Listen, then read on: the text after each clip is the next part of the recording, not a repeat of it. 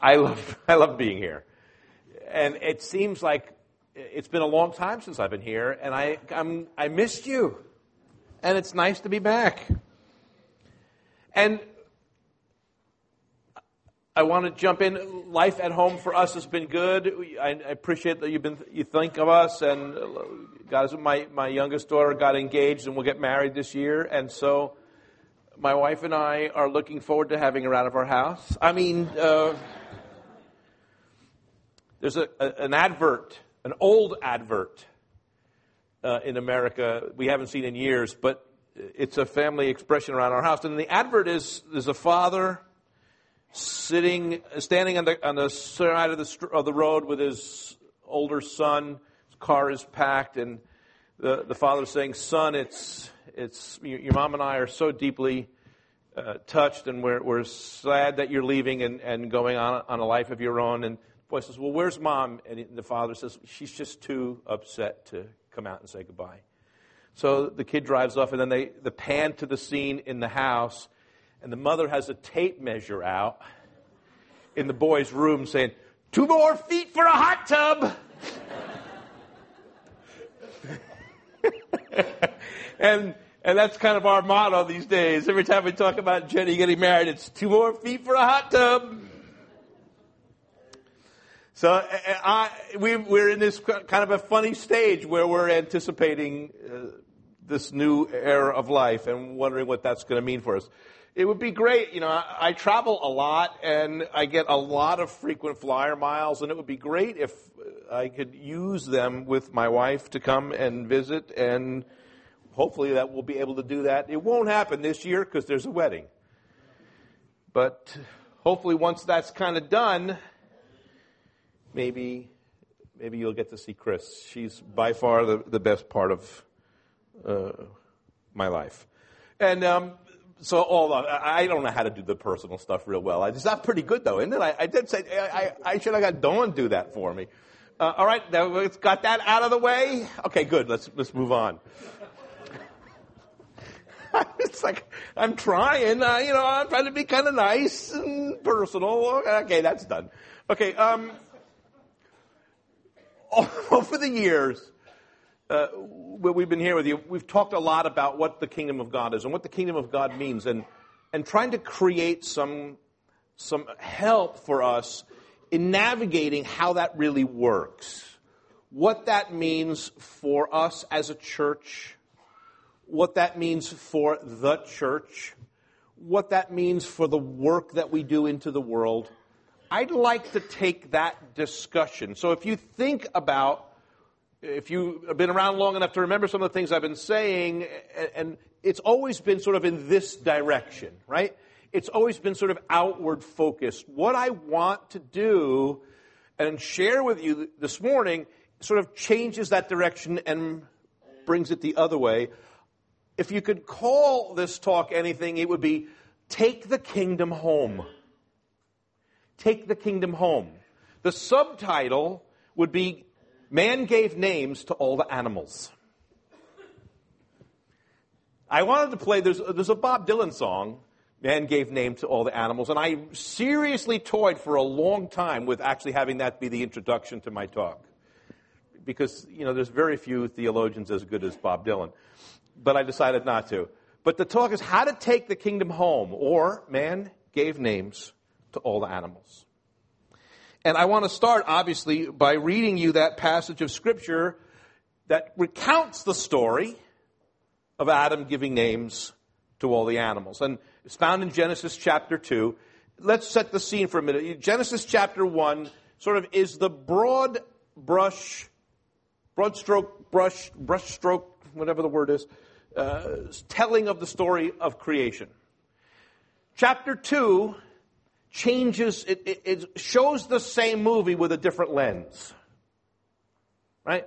And so in chapter one of the book of Genesis, it's the, here's how it all happened. In chapter two, we're now just focusing in on one character in the story. Maybe, maybe you could say the main character in chapter one is God. The main character in chapter two is Adam. It's the, it's the retelling of the story, but with an entirely different focus. It's, it's now looking at the story from this character's perspective.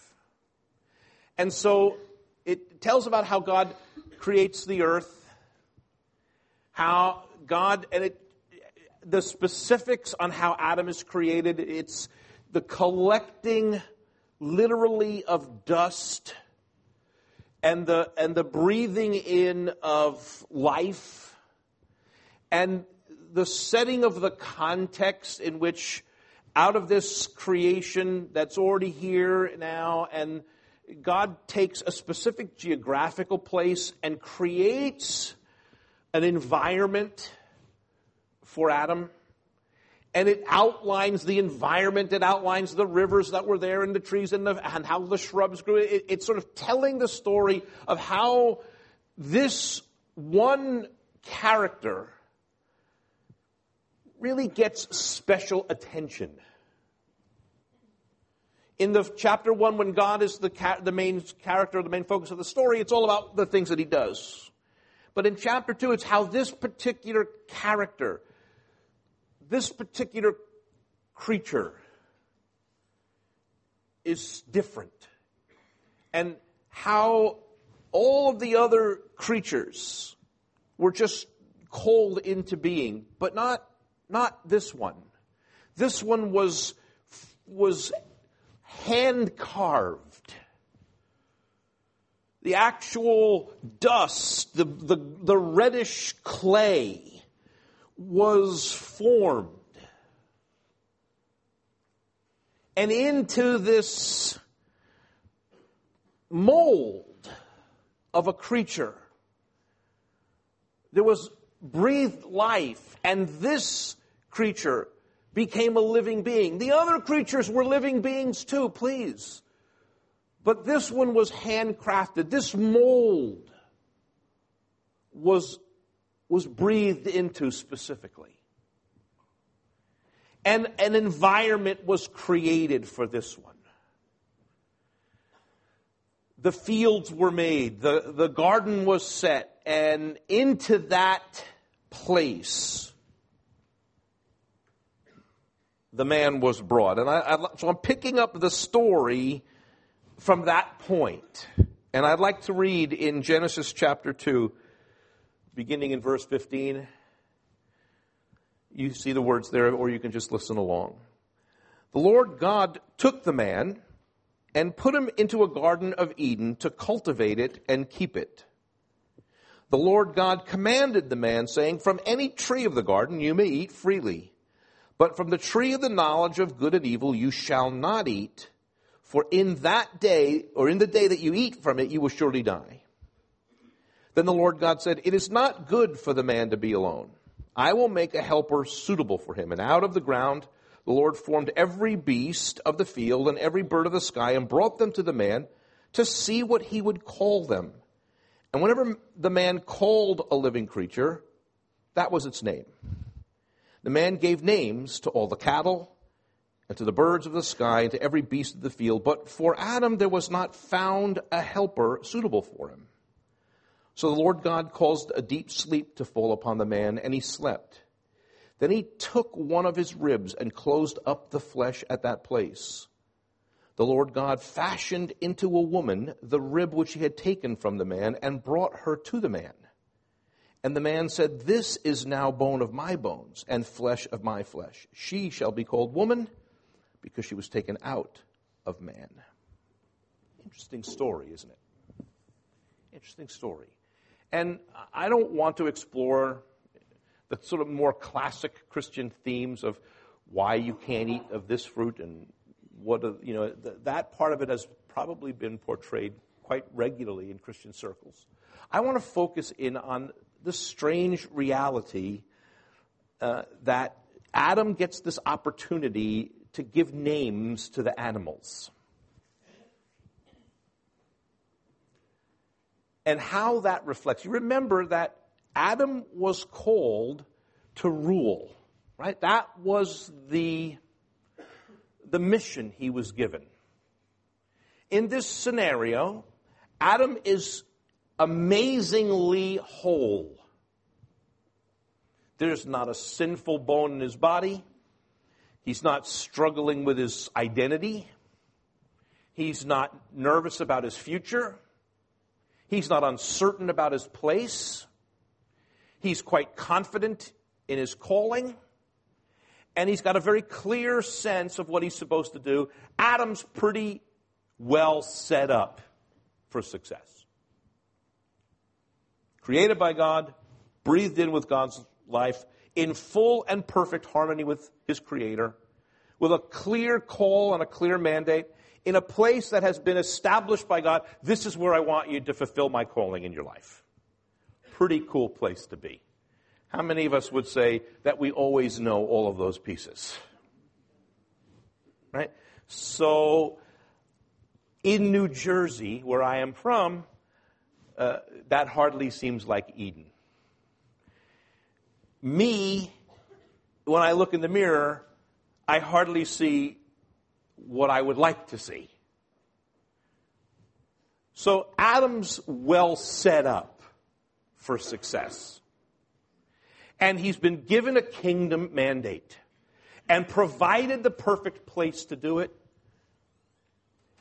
with the perfect commission to accomplish what God has called him to. Go. Pretty cool, right? There's only a problem. And the first thing that you face whenever you try to bring the kingdom of God into your own world is this amazing problem.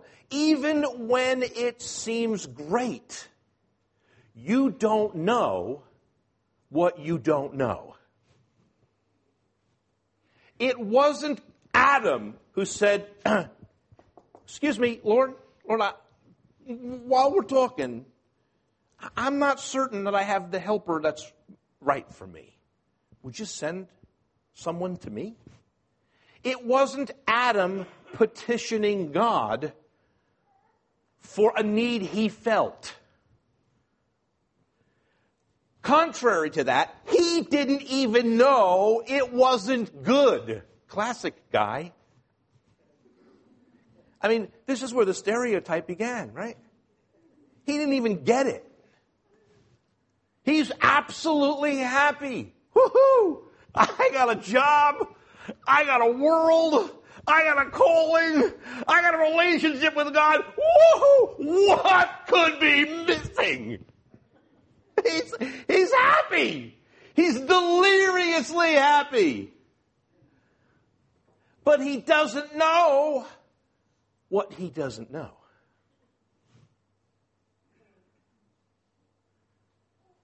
And I would like to suggest, first and foremost, please let me establish this context.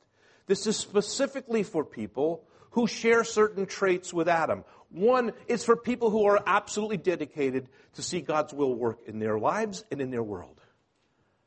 I'm not talking about winning you to that orientation in life. I am assuming that orientation. So let me clearly say if that's not the case for you, that's okay we need to think about that for a minute. But I'm talking to people who want God's best, who see some aspect of what God wants for their lives, and they want to go after it. They want to be what God has called them to be. They want to do what God has asked them to do. They are ready to serve. For those people, it is still true that you don't know what you don't know. You even if you're not a male, it is possible to be completely oblivious to what your real needs are. You do not fully ever understand what is required to take you from where you are to where you need to be. You don't know what you don't know. And Adam didn't know. He was setting about in honesty and in clarity to do what God has called him to do. But God knew he didn't have all the right pieces in place. He need, something else needed to happen. So you don't know what you don't know. But God brought Adam to the best way to get him from what he didn't know to what he needed to know. And so it's an interesting thing. It's not, I've always sort of pictured it, you know, like there's lions and tigers and bears, and Adam says a lion, an elephant, orangutan, a pig. Um, it's not that all of the interesting word in the Hebrew, it's not all of the word, all the animals of the earth. It's all of the animals of the field meaning all of the animals that were in the immediate arena of Adam's responsibility. They were all of the things Adam had to work with in life. It wasn't that the giraffes and the hippos came parading by like, what would you call me? It wasn't sort of like the first scientific experiment of trying to, to name all of the genus and species of the world. These were the creatures that Adam was going to come into contact with on a regular basis. These were the, the things that made up Adam's world. Adam's, in the arena of Adam's responsibility. And he brings them all in front of Adam. Now, Adam's, no, I don't know, hours old, we don't know. There's not a stopwatch going here. And so Adam sort of stands in the field that he's now been placed in with a commission to care for, and all these components of that world come into his world. The assignment that he gets, and he's not actually asked to do this, but it's an intuitive rea- reaction. He starts naming everything that's brought into his world. It's an interesting experiment. And, and God sort of says, whatever the man called it, that was his name. And you know, of course, in the, especially in those ancient cultures and ancient Hebrew cultures specifically, that names were important. Names were incredibly important. And names had to do with more than just sort of a scientific nomenclature. They were expressions of something.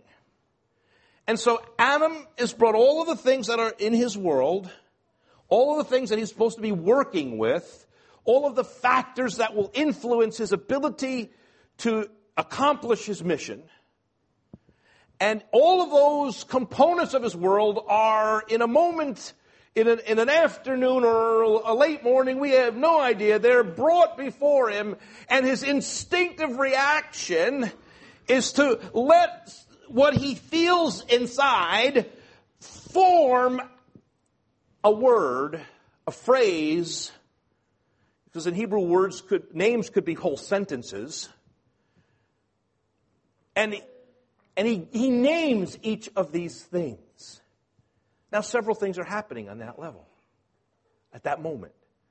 Obviously, from, from, a, from a developmental perspective, the, the ability to take what you are thinking and articulate it is a very important human need. The ability to say, because names weren't like, you know, I'm just going to call that pink. It, it was, it, it, grew out of an understanding of what this thing was, or, or what kind of relationship, or what, what need it had, or what role it played. It, names had functional meanings. And so it required Adam to, to, to think deeply about who is this? What is this? And what will I call it? And he takes the process of consolidating his, all of the sensory information, all of the experiential knowledge, even if that experiential knowledge is, is, is short, uh, shortly alive, or all that he's been placed in him by God, this combination of what he's learned intuitively by, from God, what he's thought about it in his experience, and what his senses are telling him now, and it all accumulates into a name. Here's the thing that, one of the things that amazes me in this, is that God says, whatever you call it, that's what it will be. Whatever you decide it is, Adam, that's what it is. God isn't saying, Adam, I'd like you to call this a pig. There wasn't a right name or a wrong name. There was just the name that Adam gave it. But here's the thing whatever name Adam gave it, God said, okay, that's its name. However, you take your experience of this, your innate knowledge, your sensory input, however you take all of those and whatever articulation that you give to this thing, I will make it that. That's an expression, at least, of God's commitment to his calling of Adam. Because clearly God could have said, no, no, no, eh, I'd like you to meet Mr. Pig. Adam, I'd like you to meet Ms. Cow. Adam, I'd like you to meet Vulture. He didn't. He said, here's this thing, sort of oddly colored with a strange tail and a long snout. What do you know about this, Adam? What are you experiencing here? What do you see for this? What will you call it? Adam, here's this bird with big wingspan and a hooked beak and claws, and it hangs in the branches. And what do you know about that, Adam? What do you sense here? What do you feel about this?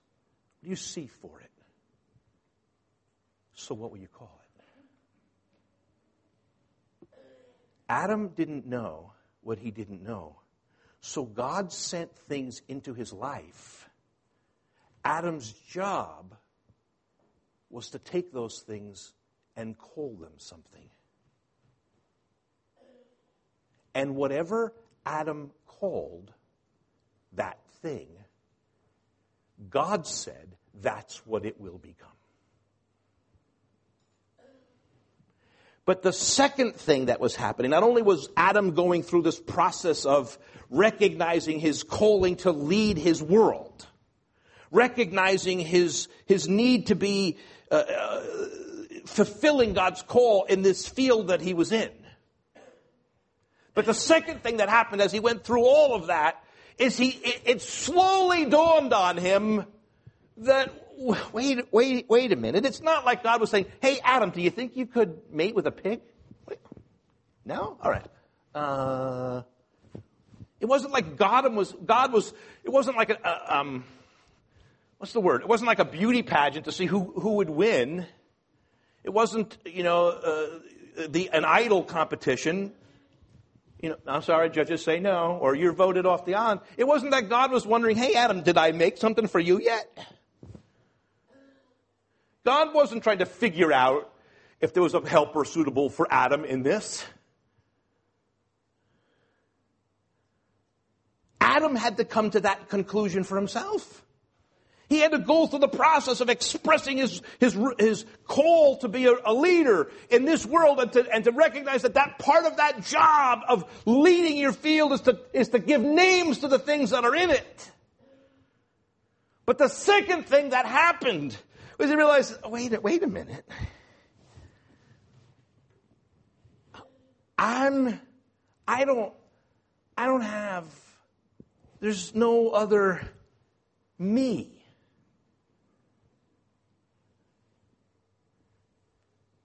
And so it's not that Adam lays down for a nap and while he's sleeping, God does the surgery.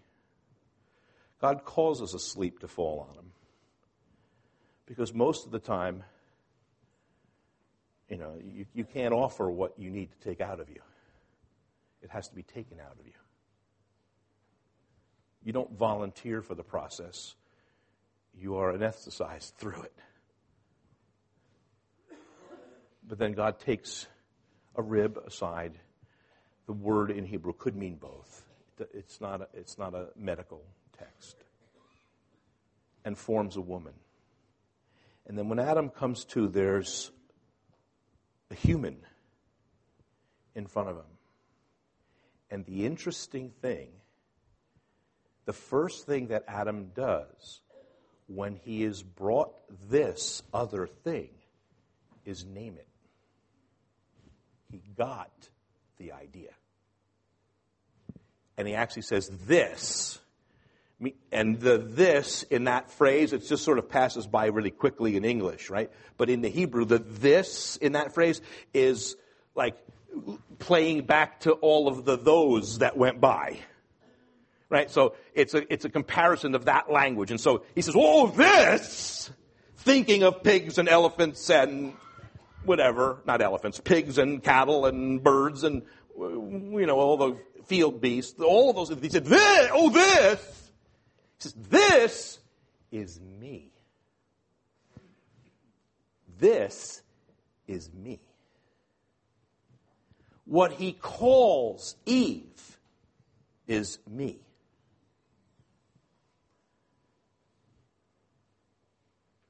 He names Eve himself. And the Hebrew word is the word for Adam is, and I don't speak Hebrew, it's not even modern Hebrew, let alone ancient Hebrew, but it's something like the word for Adam is something like Ish, and the word for Eve is Isha, a feminine me, a she man. If the word Adam means man, the word Eve means she man. There's a she man. We use that derivation in English. We say woman. And, you know, there's jokes, is, is it a woe for man? No. It's actually derivation is man with a womb. It's a womb man.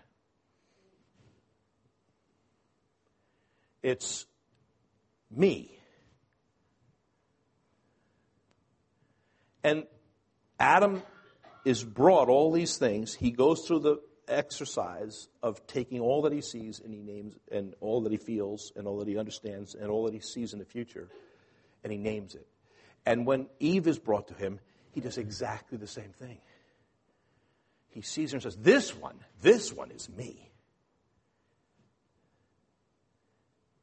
And that's why God says, That's right.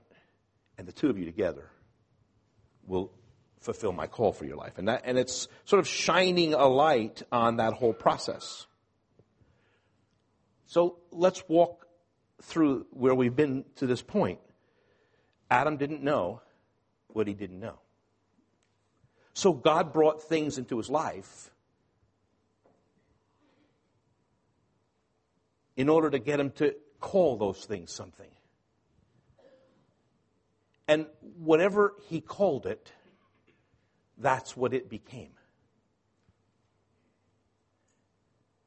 I'd like to suggest to you, based on that story, that the way to bring the kingdom into your personal life is to learn how to name the things that are there. Because whatever you name, whatever you call the thing in your life, that's actually what it becomes. Chris and I had been married, I think it was somewhere between, I don't know the exact days, somewhere between seven and ten years. And I, I know it's hard to imagine that, that I would be difficult to live with. But I had a bad day once. And at this particular. Thank you.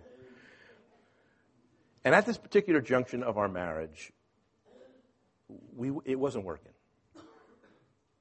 I wasn't happy with her. She wasn't happy with me. We were fighting all the time. And I was absolutely convinced that she just needed to change.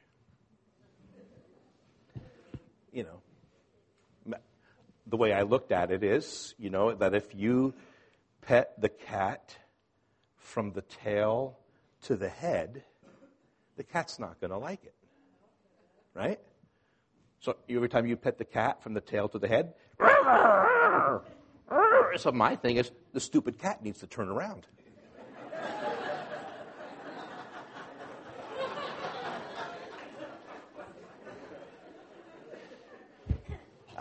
right? You don't like it? Turn the other way. that sort of says a lot about me, doesn't it, really? So it really wasn't working. And it got to the spot where I think in one of our arguments, she said, like, well, maybe I should just go and go away for a couple days. And I said, uh, here are the keys. Really loving and kind guy. So, uh, uh so it was not the happiest moments of our lives. And so I have a group of, of friends that I meet with on a regular basis, and we share lives. So uh, on that meet, at that meeting, I decide that I'm, I have to pour all this out. I don't really know what to do anymore. I'm completely lost. So I tell the whole story to them, trying really my best to be objective and saying how the cat was just facing the wrong direction. And uh, one of my friends at that time, here's the whole story, and he, he looks at me and says, well, well, Mark, you know, you know, Chris wants it right. And I don't remember a thing after that. I don't remember anything else that was said. All I remembered is being struck in the heart because I said, I didn't know that. I actually didn't think she wanted it right. And I, I don't know what happened for the rest of that afternoon, I, but on the drive home, I said, How could this man see my wife differently than I do?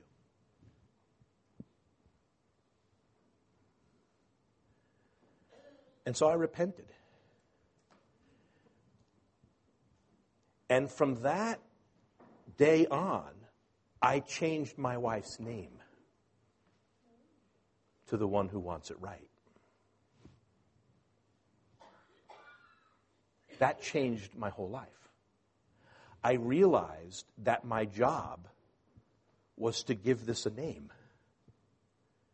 And the amazing thing is, whatever I named it, that's what it became. Now, I should have known this earlier because many years earlier, when I was first starting the church that I was in, I was away with a group of, of guys, and we were spending two or three days praying and seeking God, fasting for some just direction in life. And I was at a time where I was personally struggling a little bit with the church that I was in. I didn't think I could lead it. I didn't, you know, blah, blah, blah, blah, blah, blah, you know, uh, all of that, it, all those issues that go with sometimes feeling like you're in over your head. And I remember saying to God, I'm, I, I don't think I'm the right guy for this situation. And I remember God saying, and I think I may have shared this with you in another context. God asked me a question. He said, Who tells the truth? I said, That's, I'm, I'm complaining about me here. Let's keep the subject straight. And he said, Who tells the truth, Mark? I said, Well, uh, you know, whenever God asks you a question, you know it's not because he needs the answer. And so I said, Well, you know you do. She says, So if I say you're the man and you say, you say you're not the man, who tells the truth?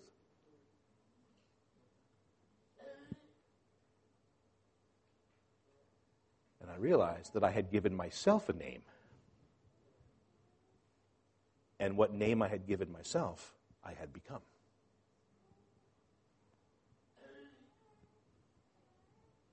Richard and Sue were up here this morning sharing their life, and when Sue started not feeling well again, they already had a experience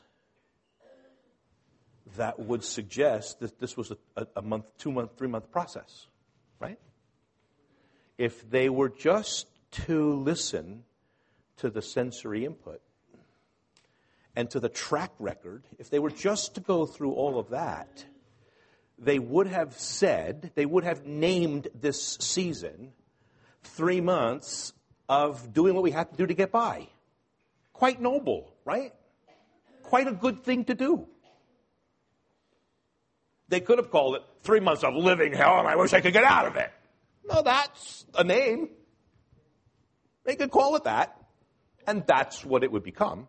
Or they could say, which was good, well, three months, we do what we have to do to get by, and it goes away, and we'll be okay. Good name. But while they were doing that, while they were letting all of the sensory data of this thing that God was bringing into their lives because they didn't know what they don't know. And so some things come into their lives and they start listening to all the experience, all the sensory input, and all of the vision, and they say, yeah, well, we can get through this. Okay, it happens. We'll get through it. But then something else gets born, and Richard thinks, wait, wait, wait, maybe we could call this something else. Maybe we could call this a chance to reach out. And they give it a different name. And whatever they called it, it became.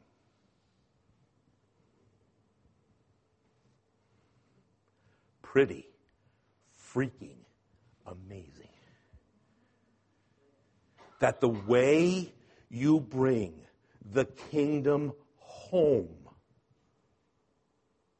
is to realize that everything that is coming into your field is brought to you in part because you don't know what you don't know. And God wants to bring you into leadership in your field. And so He brings things into your life. And He says, What will you call it?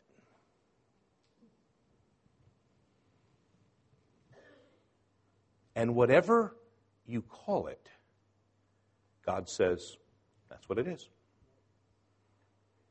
What if Richard and Sue said, it's three months and we'll do what we have to do to get through it?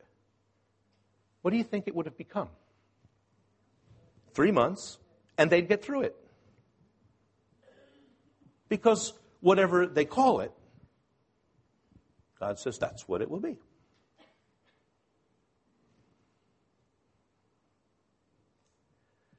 Once you realize that everything that happens in your world, meaning your personal world, everything that happens is brought into your world precisely because you have wanted to follow Jesus Christ. And precisely because you have wanted that your life would count for something good. And precisely because God trusts your commitment to Him. And precisely because of that, he brings things into your world because you don't know what you don't know yet. You cannot be relied upon to create your own curriculum. So God says, here, have one of these. What will you call it? Uh, I'm going to call this a sidetrack that's going to waste six months of my life. All right. See you in six months.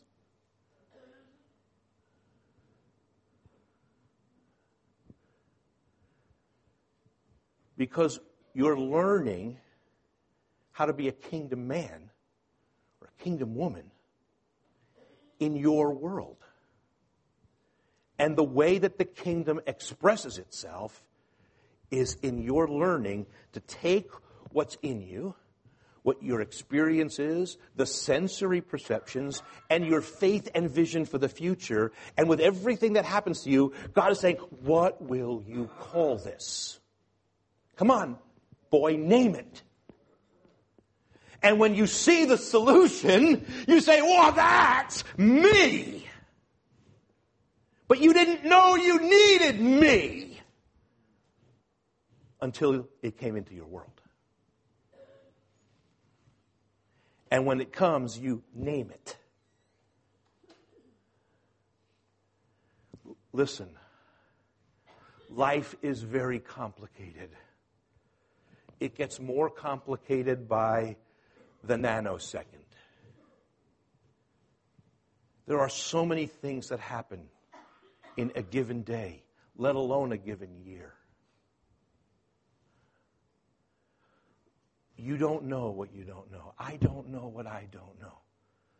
What I do know about you is that you want your life to matter. And I know that about me. And what I know about you as a congregation is that you have committed yourself to serve the purposes of God without regard of personal cost. I know that about you. And it's precisely for that reason. It's not true. The second half isn't as true for the people for whom that's not true. But because that is true, God brings things into your world because you don't know what you need to get there yet. You don't know what you need. You think you do. That's like the cat's facing the wrong direction. That's just, ah, it's okay. And he brings stuff in. But here's, here's the beauty and the challenge it's up to you to call it something.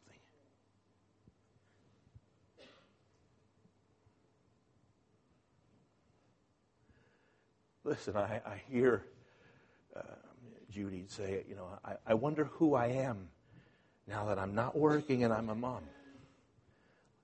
There isn't a mom in the room who doesn't go through that. Right? Like, who am I now? And do I have what it takes to do this? Well, you can, what's, what will you call that?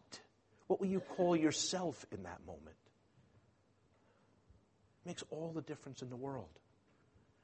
You may be a spouse. You may be a child. You may be, you, may be a partner in a business. You might, I, I don't know. There's so many areas of life. There's so many things that come into our worlds, and we don't know what to do with them.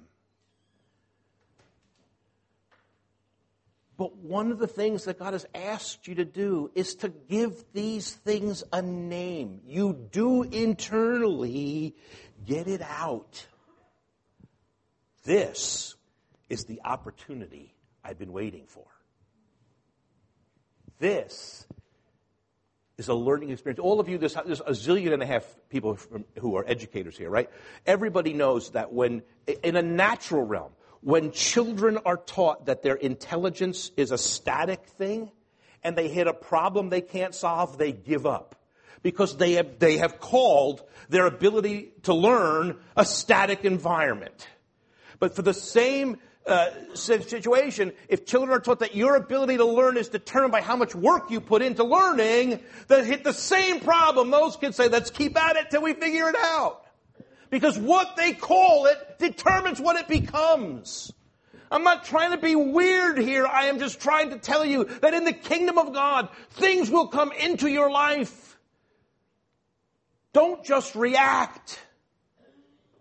Let faith arise.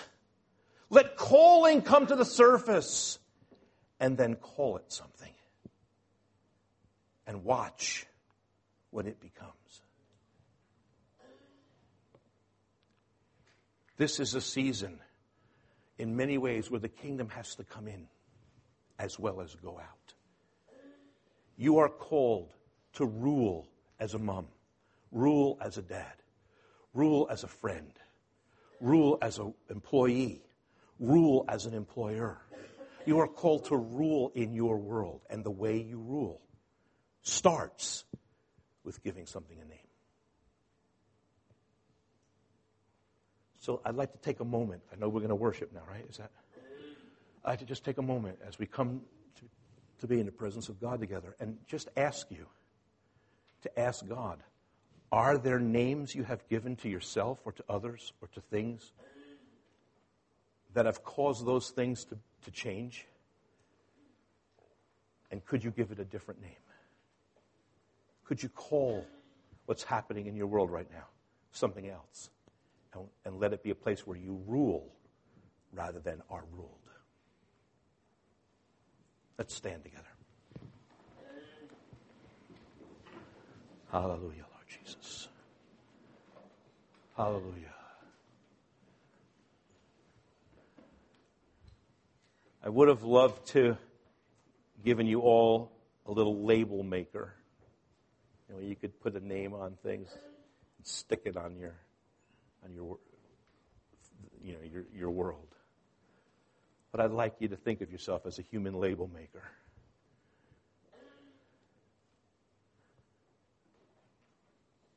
But the first label I'd like you to put is on yourself. And you are to be called. You know Revelation 2:17 says Jesus has given you a name that only you will know. Do you, do you, hear what that says? He's renamed you. Just like he did with Peter, and he gave Peter a different name, he's given you a name. He calls you something that I don't know. Your best friend will never know. But there is something he calls you. He's given you a name.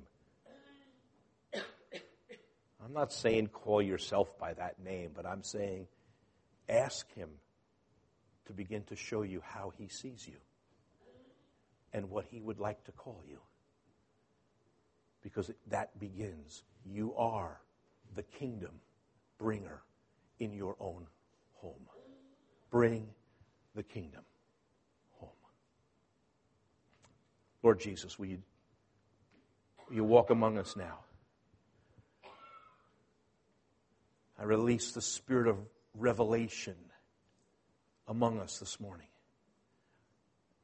Revelation for ourselves, revelation for the field we are living in, revelation for the animals that we will have to work with in our field. Let us see those things, please.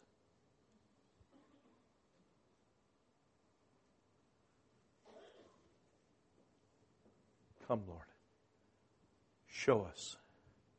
Help us to name ourselves and name the things in our field. Thank you, Lord Jesus. Hallelujah.